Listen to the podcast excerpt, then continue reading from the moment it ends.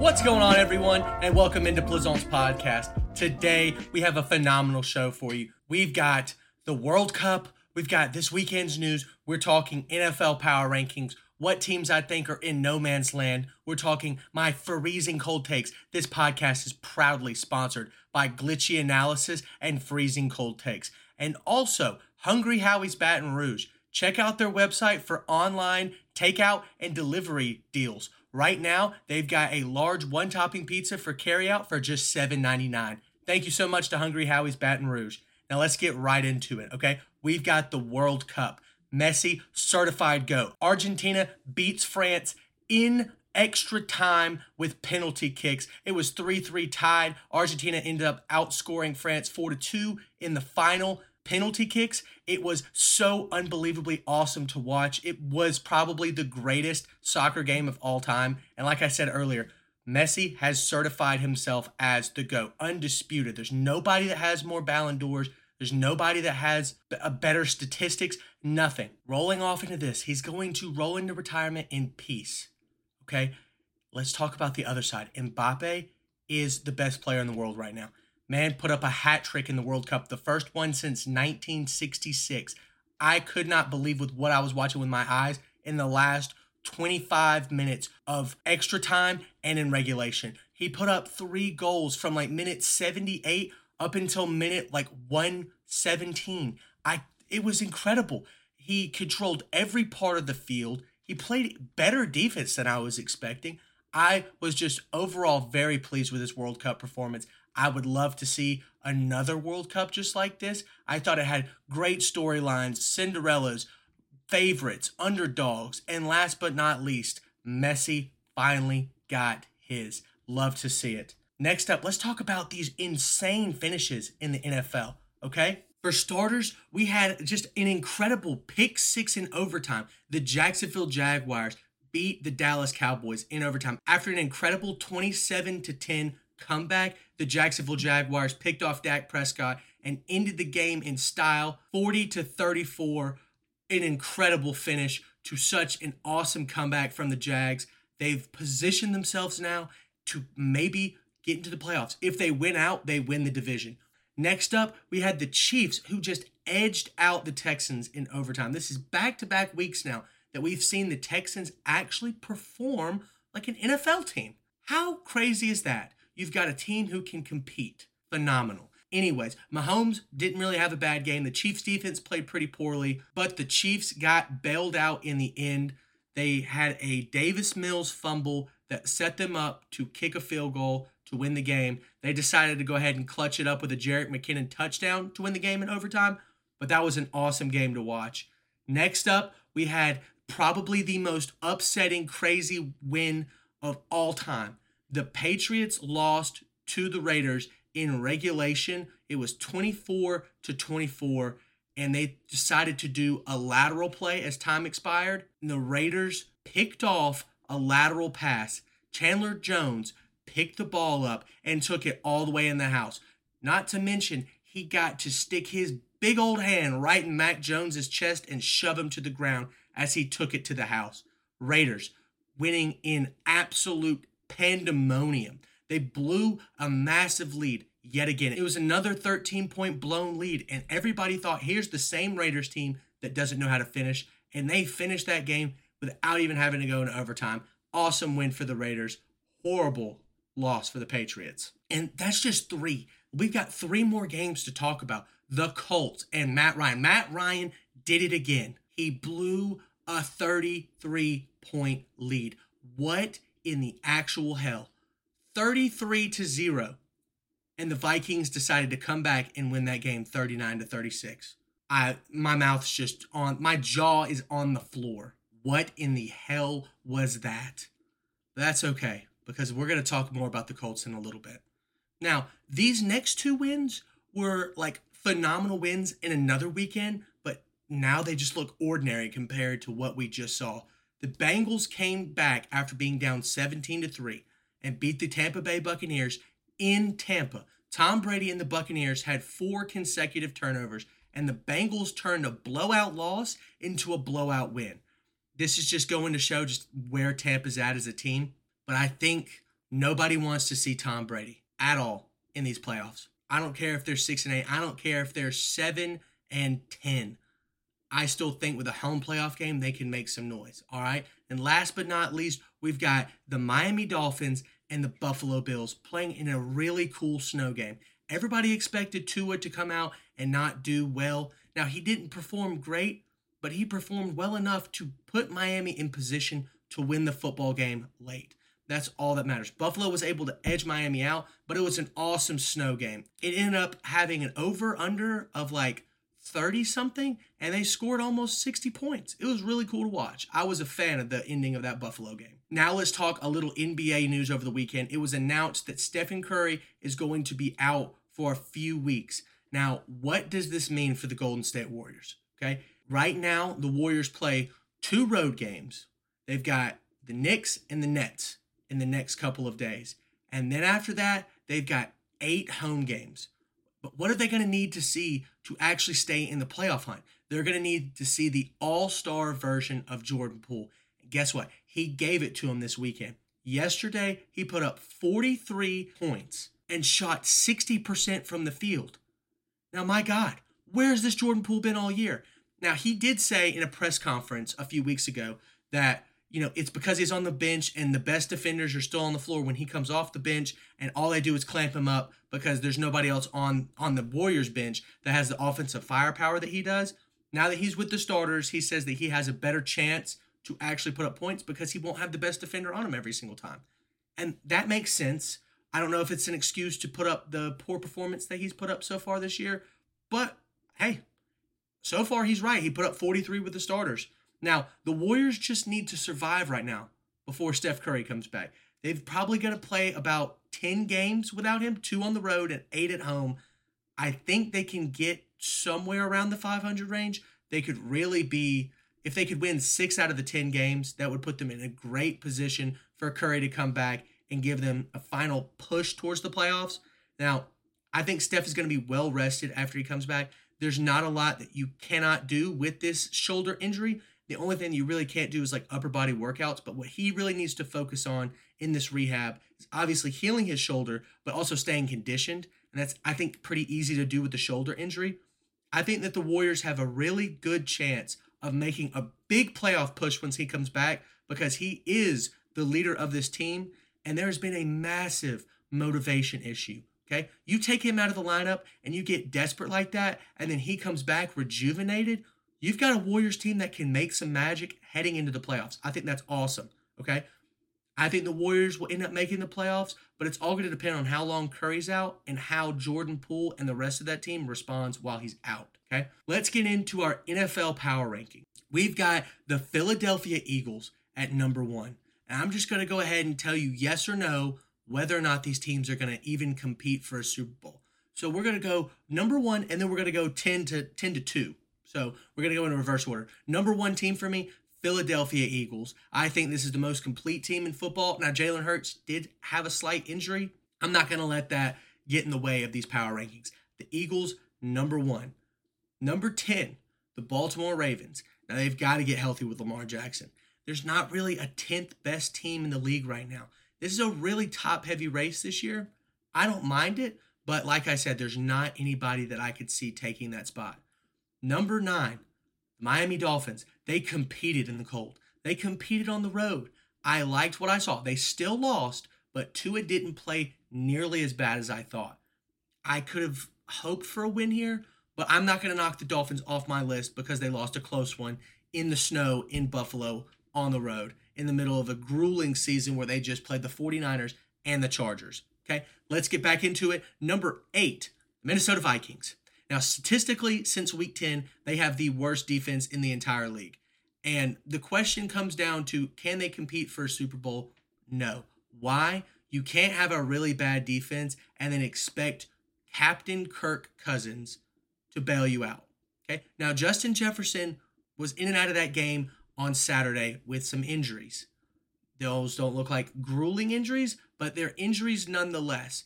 And do I trust Captain Kirk to get it done without Justin Jefferson? Hell no. Do not trust this Minnesota Vikings team. They let the Colts go up 33-0. Now, the Colts blew the lead, but that says more about the Colts than it does the Vikings. Number 7, Los Angeles Chargers. Seems like they're kind of getting their stuff together here. And they played an okay Tennessee team. They beat them, but it wasn't a convincing way. They didn't do it in a convincing way. I was not a fan of the way they won, but we're going to get over that, and we're going to put them at number 7. I don't think they can win the Super Bowl, though. Now getting into my Super Bowl teams. Number 6, the Dallas Cowboys. Yes, I know they blew the lead to Jacksonville, and they lost in overtime, but Jacksonville is actually on fire right now. I still think that Dallas is a really good team. I think they can make some noise come to the end of this season. They're not going to win the division, but guess what? It doesn't really matter. I think that they can dominate any team that they play in the 4 seed. And guess who it's going to be? I think it's going to be Tampa. Am I counting Tom Brady out? No, but I have my money on Dallas. All right, back to my list, the San Francisco 49ers. This team is unbelievably complete. They would be my number 1 team, except for the fact that they have an almost undrafted rookie at quarterback. Brock Purdy, a.k.a. Mr. Irrelevant, has performed fine, adequate. I don't buy it. There's no way they're winning. There's no way they're winning more than a few playoff games. Now, I have them as Super Bowl contenders solely because of how good this team is. If Brock Purdy can just put up average stats, they'll probably get to the Super Bowl. But I would put more money down on the Dallas Cowboys to make the Super Bowl than the 49ers. But at the same time, that being said, in a regular season game right now, I think the 49ers are better. Now, let's get back into the list. Number 4, Cincinnati Bengals. This is probably the best offense in the league, and it's not even close. Ja'Marr Chase and Joe Burrow are the best wide receiver quarterback duo in the NFL. It's not even close. Kirk Cousins and Justin Jefferson? No. Stefon Diggs and Josh Allen? No. Now, Travis Kelce and Patrick Mahomes, maybe, but I'm not counting Kelce because I said it's quarterback wide receiver, okay? Ja'Marr Chase, Joe Burrow, best duo in the league. The Cincinnati Bengals, what do they do differently than they did last year that I thought was their kryptonite? They play physical offense and physical defense. They know how to run the rock and stop the run. Very impressed with the Cincinnati team. I don't know if I can trust them to get all the way back to the Super Bowl, but I will put them down as Super Bowl contenders. Number 3. Buffalo Bills, great win against a really good Miami team on Saturday. I was very impressed with how Josh Allen responded to a lot of pressure. I was very impressed with how he responded to being down. He did well. He performed well. And I was at home, but I think this Bills team is really, really good. I don't know how well they're going to do without Von Miller, but I definitely can see them getting to the Super Bowl, especially with them having this number 1 seed as of right now. Now, number 2, the Buffalo Bills kryptonite, Kansas City Chiefs. This Chiefs team looks excellent. I think Patrick Mahomes is the MVP for now. He's got to play some really bad football to have me think otherwise. I love this Kansas City team. The defense is starting to show up in spots, okay? They're not performing their best, but they get turnovers when it matters, and they get sacks when it matters. That is what makes a good football team heading into playoff season. I love this Kansas City Chiefs team. I would have them at number 1 if I didn't love the Eagles roster so much with Jalen Hurts. So, number 1 Eagles, number 2 Chiefs, number 3 Buffalo Bills, number 4 Cincinnati Bengals, number 5 the 49ers, and number 6 the Dallas Cowboys. Those are my only 6 Super Bowl contenders out of all of these playoff teams. Now, let's talk about some honorable mentions in the power rankings. I love the Detroit Lions right now. I cannot believe they are 7-7, and they honestly are probably getting in the playoffs. Can you believe that? Dan Campbell was talking about getting fired, and he's got these Lions right here, right now. Now, I'll go back to what I was saying at the beginning of this podcast. The Jacksonville Jaguars, if they win out, will win the division. They control their own destiny. And Doug Peterson, he might not even be a really good coach, but guess what he's not? Urban Meyer. Urban Meyer was terrible, an absolute cancer for this Jacksonville Jaguars team. I'm so glad he's gone. As a Jags fan, I never want to see his face on television again, okay? Now, let's get into some teams that are in no man's land. And by no man's land, I mean they don't have a quarterback. They have a really high cap hit right now on their roster, and there's not that many draft picks that they have to make moves, okay? Number 1, the Pittsburgh Steelers. Kenny Pickett has not looked like that guy. I think he has more interceptions than touchdowns. Not to mention, he's been injured. He's in concussion protocol right now. He had some other injuries earlier this year. Him and Mitch Trubisky are battling for a starting spot. You know that your team does not have a franchise quarterback when they're battling with Mitch Trubisky.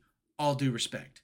Look, there's also not much cap space. In their receiving core, ever since they traded Chase Claypool, it's not great. I don't think this Pittsburgh Steelers team is going anywhere. Their defense is okay, but it's not great in spots. The Carolina Panthers were able to drive the football on them. I don't know if you're going to be a good team if you let the Panthers drive on you, okay? Next up, Green Bay Packers. Aaron Rodgers has got to go. Retire him, trade him, do anything, but I don't think they have the position to do that, so I think they're stuck with him. And with him being stuck there, their cap space is also in the mud. They have no wide receivers outside of maybe Christian Watson. Their running backs are good, but they've underperformed this year, and their defense is overpaid and overhyped. Thank God they didn't pay Zadarius Smith, because that would have been a disaster for this putrid Green Bay team. They're stuck. They're not going to lose 16 games a year. They're not going to win 10 games. They're out of the playoffs, and they're not in the top 10 of the picks. Next up, it's like they're never going to learn their lesson. Indianapolis Colts have got to stop the QB carousel. Matt Ryan, Phillip Rivers, Jacoby Brissett, none of them are going to win playoff games. And I don't know how they can't see that. Okay, there's also a lack of weapons, and there's a lack of healthy players. Let's talk about their four best players on the team. Michael Pittman, Quentin Nelson, Jonathan Taylor, and Shaquille Leonard. All four of them have missed extended time this year. When are we going to see them get healthy? When are we going to see them play together? I don't know. That's why they're not going to lose too many games to get them into a position to get another quarterback, and that's why they're not going to win enough games, because they're a good team. They're not a great team. And when you have a good team that's not healthy, you've got a team that's going, 6-11, and getting the number 9 or 10 pick. You're not getting Bryce Young. You're not getting C.J. Stroud. So you missed out again, and there's definitely not a top-tier free agent quarterback in the market this year that's going to even consider coming to Indianapolis. All right, and now we're going to get in to our freezing cold take. We are revisiting this, okay? This is a freezing cold take that has gone from simmering to boiling hot, okay? We're boiling it up. I mentioned a few episodes ago that Deion Sanders leaving Jackson State was a death sentence for HBCUs. And here we are. Jackson State has got 8 starters already entering into the transfer portal, okay? They lost their bowl game in heartbreaking fashion. And there's some kind of analogy here about how the insides of the building get pulled out before the walls collapse. But I just want to go ahead and say this. I do not condemn Deion Sanders for leaving Jackson State. He is his own man. He gets to make his own decisions, okay? But let's speak frankly. When he arrived at Colorado, he met with those current Colorado players, and he bluntly stated that he was bringing in his own players, and if they wanted a chance to play, that they needed to enter the transfer portal. He said that, quote unquote, he was bringing his own luggage, and it was Louis. Okay? I don't blame him for saying that to the Colorado players, but like I said, here he is speaking frankly. Okay? Now let's speak frankly about something else that he said. In a leaked video to the Jackson State team, he said, "You are either elevated or terminated as a coach." Let's apply that logic to HBCUs. These HBCUs are either elevated or they're terminated. And for the last 3 years, Deion Sanders has elevated this Jackson State team. But now he has terminated these HBCU teams. The HBCU league, the SWAC, has just lost a great leader, a phenomenal recruiter, a box office hit, somebody that could attract funding, players, buildings, constructions, contracts, you name it. He left. That's being frank. It's not that it was wrong, but now these HBCUs are going right back to where they were, the bottom of the pack of college football. Now, once again, it's going to take a lot more than just Deion Sanders to change these HBCUs. And in my opinion, this has got to change. I would love to see HBCUs perform at a high level, but it's not going to change until we see coaches, players, investors, donors, presidents, athletic directors leave other programs and go support these HBCUs. It's going to take a lot more than Deion Sanders, his sons, the number one recruit in the country, to do that.